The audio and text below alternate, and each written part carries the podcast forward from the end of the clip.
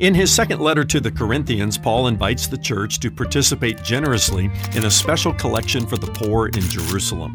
He inspires the Corinthians to give generously by mentioning the charitable example set forth by the Macedonian churches. Then Paul presents the grace of our Lord Jesus Christ as another example to motivate their generosity. Though he was rich, yet for your sake he became poor, so that you by his poverty might become rich. Finally, Paul just puts it to them straight by using an agricultural analogy. He says, The point is this whoever sows sparingly will also reap sparingly, and whoever sows bountifully will also reap bountifully. So, Farmer Brown, what size financial harvest will you bring home this year? I'm Ron Jones, and this is something good.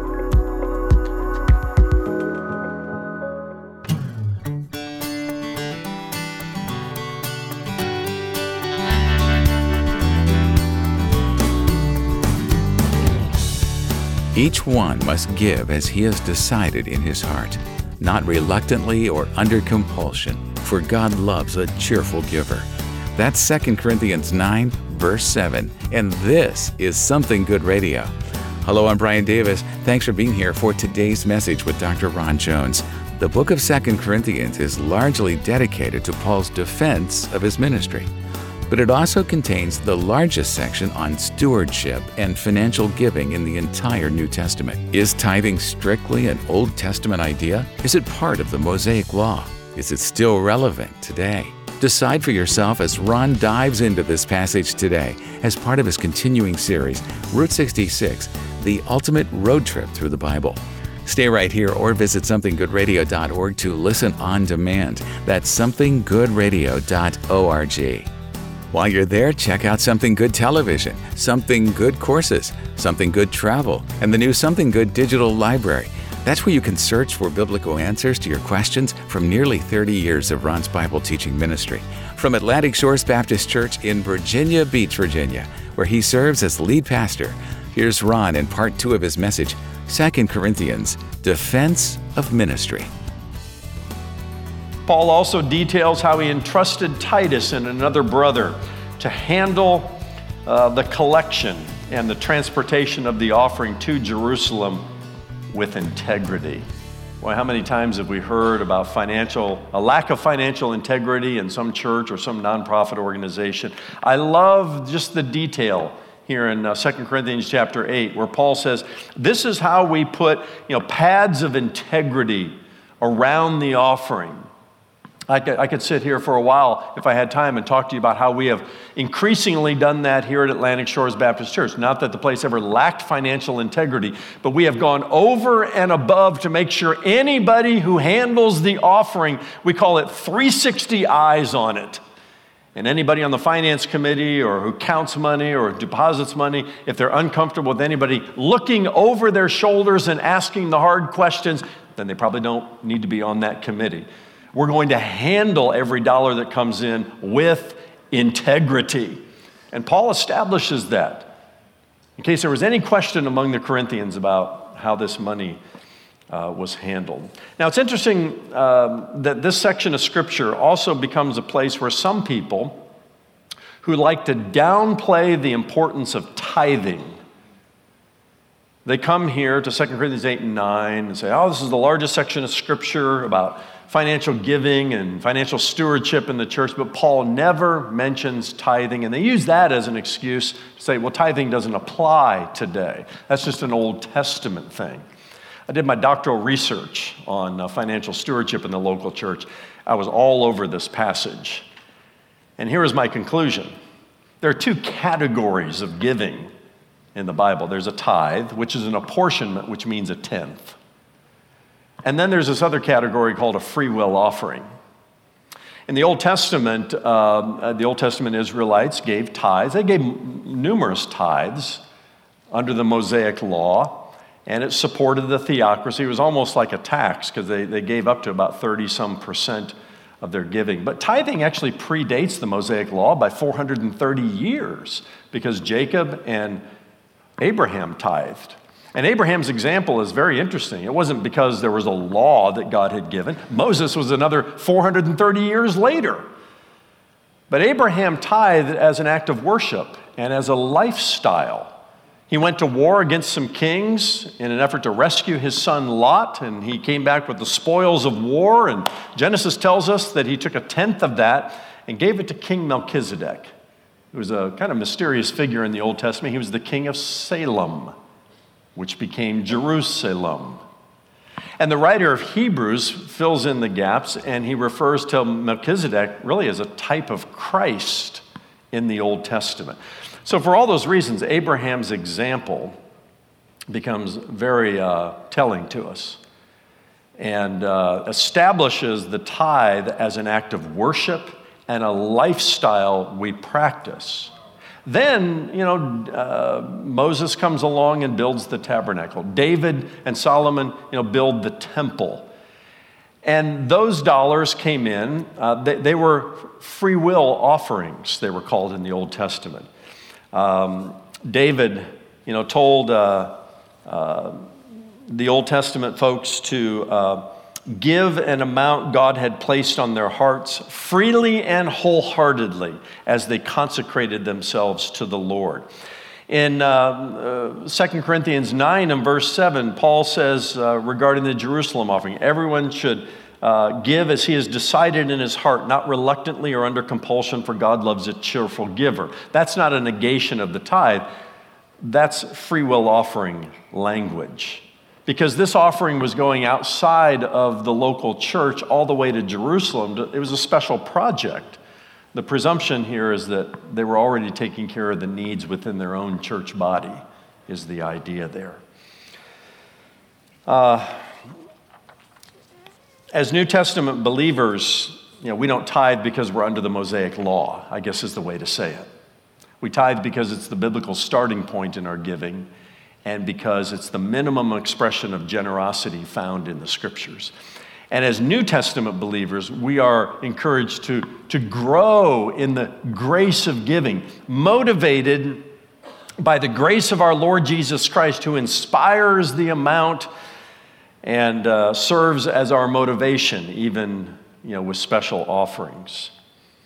Uh, last thing I would say about this section, chapter 9 and verse 6, Paul uses an agricultural analogy. And he encourages the uh, Corinthians to participate in this Jerusalem offering generously when he says this The point is, whoever sows sparingly will also reap sparingly, and whoever sows bountifully will also reap bountifully. It's a farming analogy. We understand it. If the farmer keeps all of his seed in the barn and doesn't scatter any seed, well, you're not going to get a harvest. And Paul uses that analogy specifically within the context of a discussion about their financial giving. So, one quick story, and then I'll move on. Toward the end of the year, last year, November, December, we were encouraging all of us to really kind of step up year end giving. Church family did a great job, you know, our forward giving and all of that. And Catherine and I were looking at our finances and our forward uh, pledge and all of that. And we said, well, we have a little bit more to do. Uh, but we have, maybe have some time. We had given a large amount up front, and then you know the, the trailing amount as we got closer uh, to the end. And uh, there was a part of me that was saying, "No, nah, I don't want to write the check in December. I'll just wait until you know we'll continue our regular giving." And I just felt like the Lord said, "No, write the check." So we did. Wrote the check, and then I get this uh, letter from my mortgage company in January that was telling us to cash the check they sent us in November. I'm saying, what check? I don't miss things like that. you know, like, what, what check are you talking about? I called them up. I'm thinking, is this an escrow overage? It can't be. We don't escrow, we self escrow. Uh, we, you know, we, we refinanced uh, a while back. Uh, I, I don't know where it came from, but they confirmed no, we, we owe you this money. And uh, they said, well, we'll reissue the check. It'll take about 30 days to get there. Got here this past week. By the way, it was 30% more than the check I wrote in December. Listen, God, God knows. He knows. And I'm not advocating prosperity theology. I'm not. I, Paul just says, whoever sows sparingly will reap sparingly. Whoever sows generously will reap generously. And you, you know where the line is drawn there, where you feel a little bit uncomfortable about writing the check that's that size. But God has an amazing way of knowing what we don't know. He owns the cattle on a thousand hills and even a little mortgage escrow over here or whatever it was, some kind of overage. And He sends it our way. All right, on to chapters 10 through 13, and we'll land the plane here. This is where Paul finally turns his attention to his minority opposition. He's been getting warmed up until now but he demonstrates how to appeal to those who resist your ministry leadership. He's humble about defending his conduct, his character, and even his calling as an apostle of Jesus Christ. He begins in chapter one by saying, I, Paul, myself, entreat you. In other words, I'm not sending an emissary. I'm not sending, yeah, this, this, is you and I having a conversation, opposition. I entreat you by the meekness and gentleness of Christ. I, who am humble when face to face with you, but bold towards you when I am away. And then immediately after that introduction in chapter 10, he states that the weapons of his warfare are not of the flesh. Why would Paul suddenly transition into a brief discussion about spiritual warfare? Well, he knew that he was in a spiritual battle. And he was going to fight this battle with this minority opposition with spiritual weapons, not weapons of the flesh.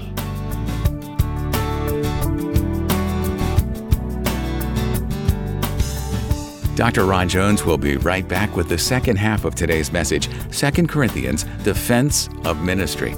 Stop by somethinggoodradio.org anytime to find out more about the ministry, to ask our ministry team to pray for you, or to order selected resources from our online store.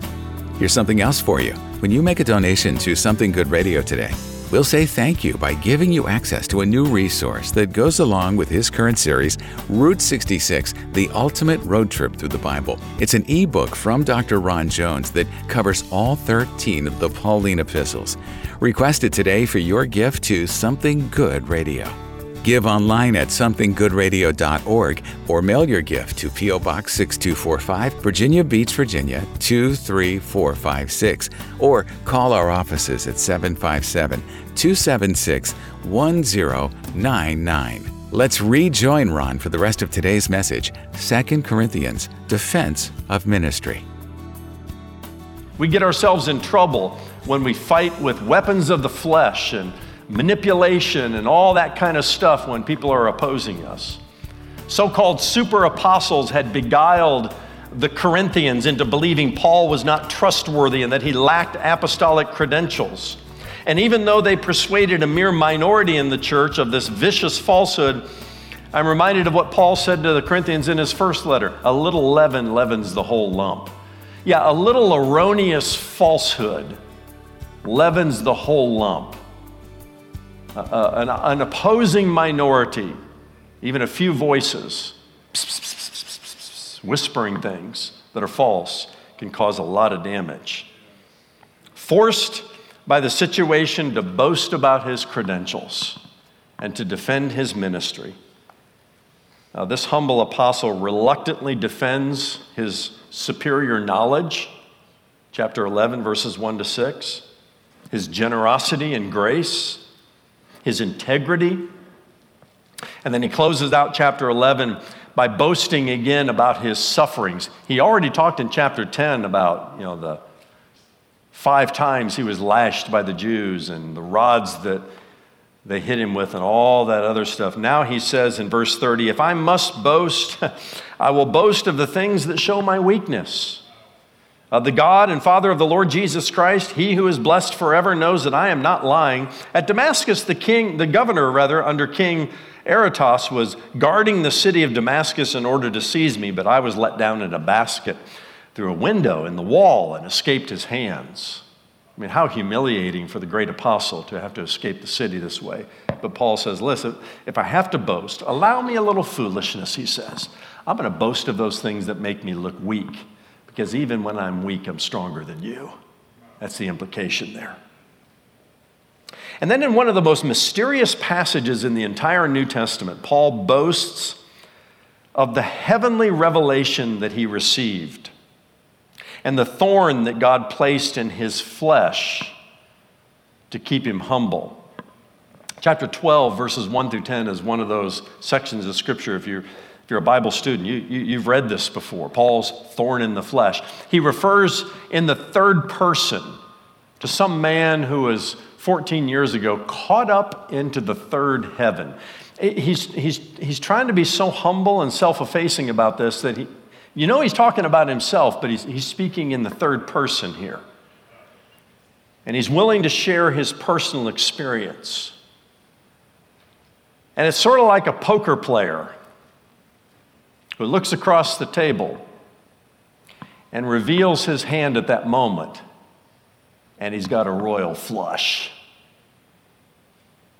And the opposition can do nothing but fold their cards and push them toward the muck pile.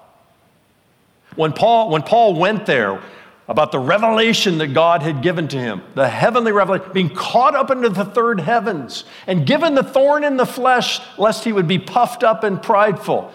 His opposition had nothing on him.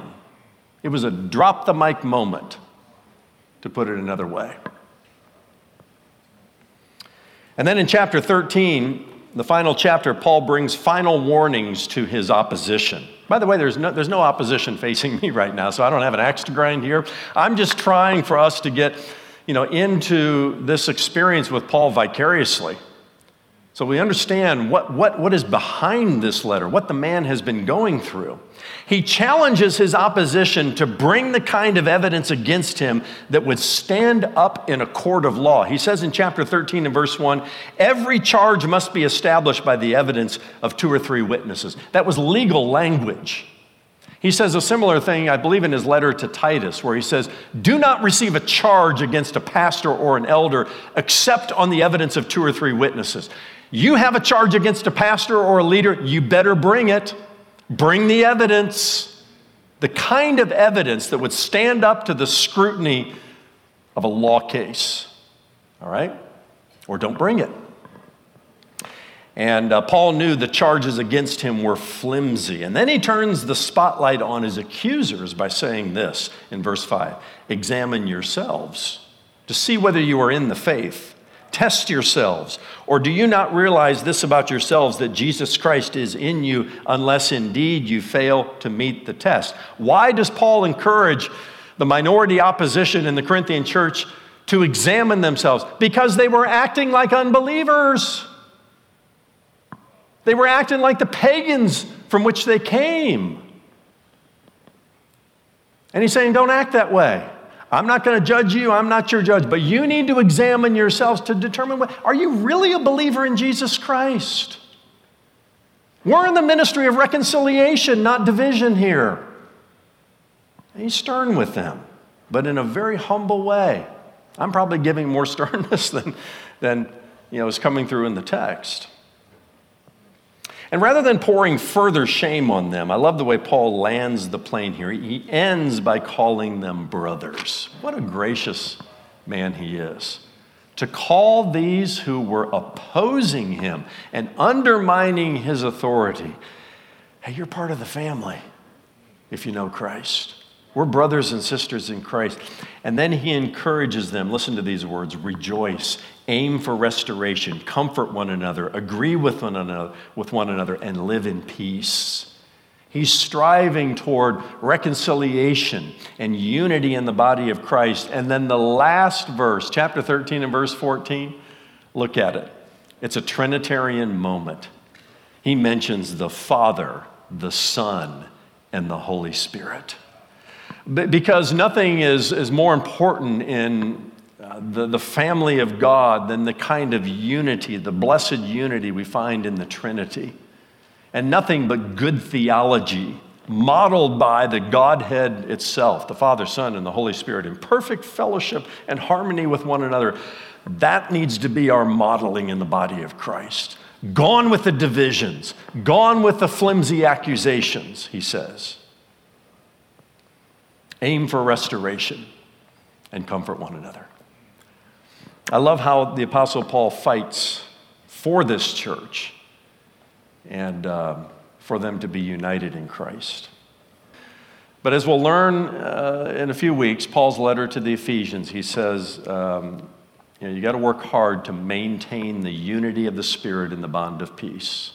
Because in every one of Paul's letters that we're going through right now, he talks about divisions and false doctrine that crept into the church and threatened to undermine these, these first century churches. Divi- if the devil doesn't get you on false doctrine, he'll get you on divisions. If he doesn't get you on divisions, you know, he'll, he'll introduce some false doctrine, sometimes both at the same time.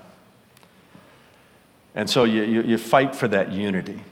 You pray for that unity. Listen, instead of joining the opposition against your pastor, pray for unity and pray for those who shepherd God's people well. And be a part of the ministry of reconciliation. That's what God's all about reconciling us to Him and us, you know, being His ambassadors that reconcile broken relationships and bring grace uh, to situations. Amen.